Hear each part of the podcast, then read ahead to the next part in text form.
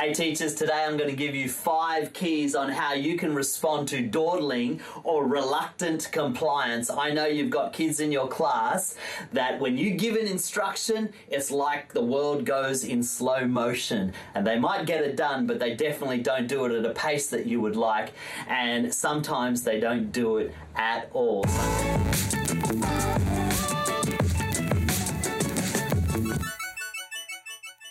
Welcome to the Calmer Classrooms channel. I'm your host, Tarun Stevenson, where we are all about helping teachers establish and maintain positive behavior in the classroom. You can catch us on YouTube, Facebook, Instagram, or your favorite podcasting app. So make sure you subscribe and follow so that you don't miss any of our episodes. All right, here's the latest episode. Let's get into it.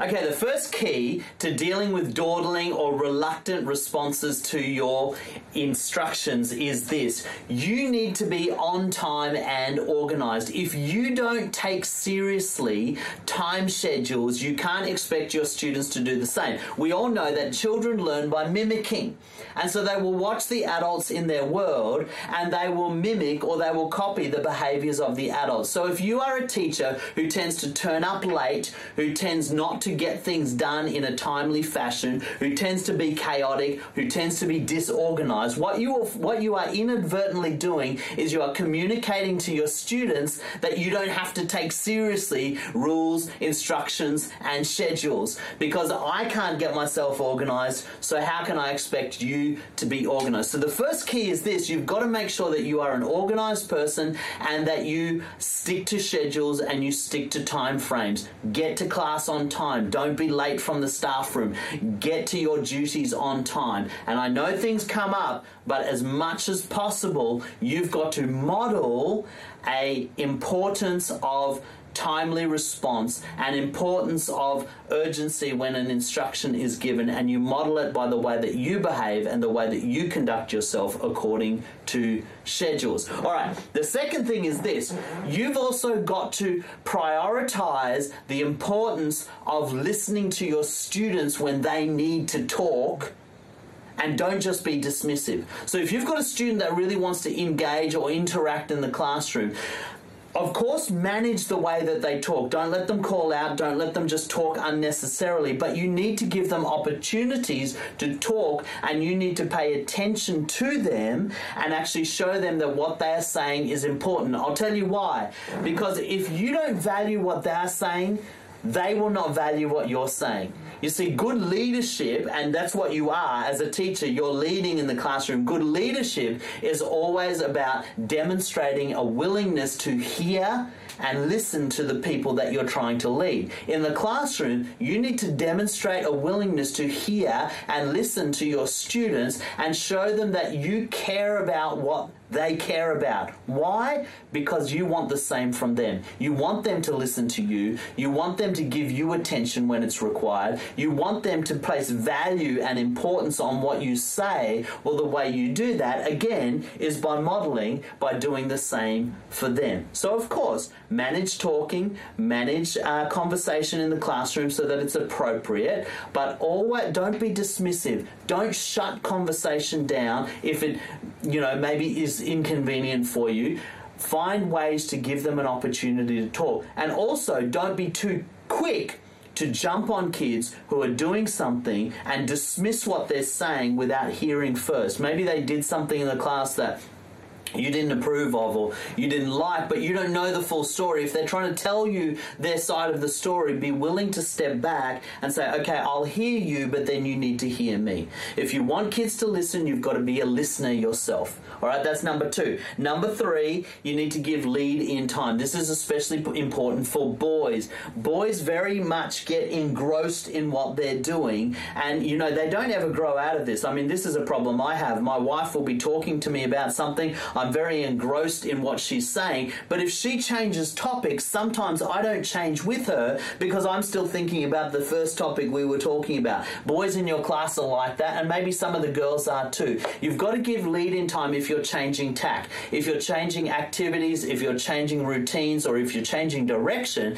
You've got to let them know that it's coming up. Okay, five minutes, we're going to end this task. Then I want you to pack up and we're going to get ready for the next task. Or in two minutes' time, you need to be finished with what you're writing and we need to be uh, moving on to our reading activity. Give them lead in time because that will give them an ability to prepare themselves mentally and be ready to follow the instruction when you give it rather than you just saying, okay, pens down, we're changing.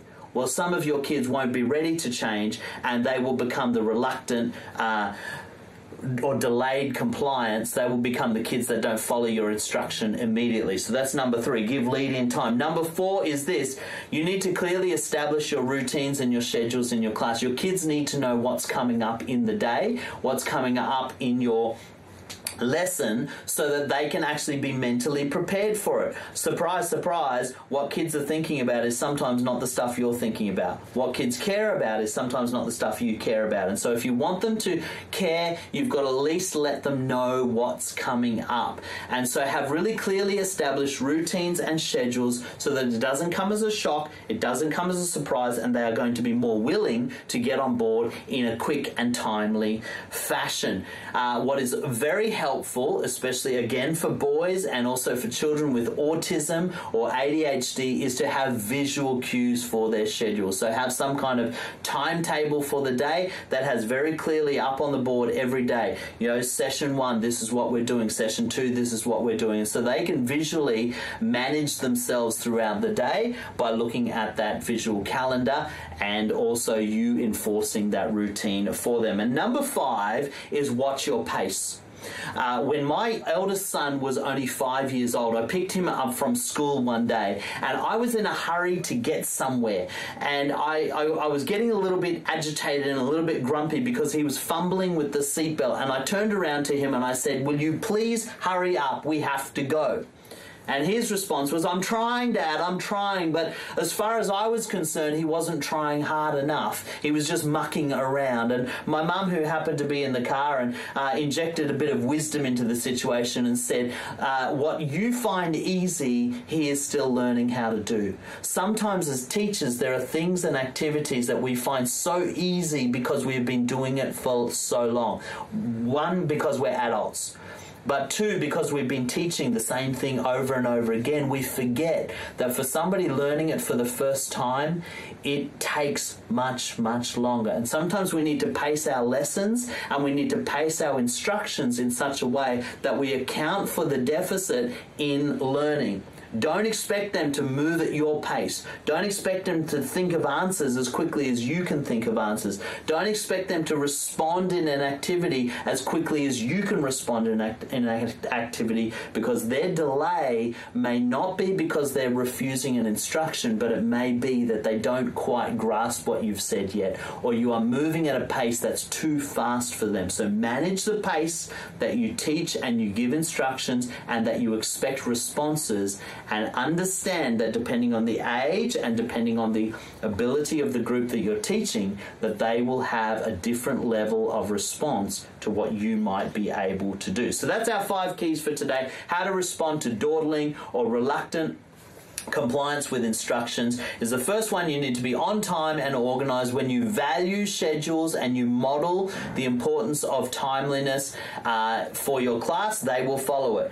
Uh, second one is be prepared to listen. Value the importance of what they say so that they will value the importance of what you say. Third thing is you need to give lead in time. Give give warning before you change the activity or you give change the instruction. Fourth thing is clearly establish routines and schedules maybe have a visual schedule so that they can reference it.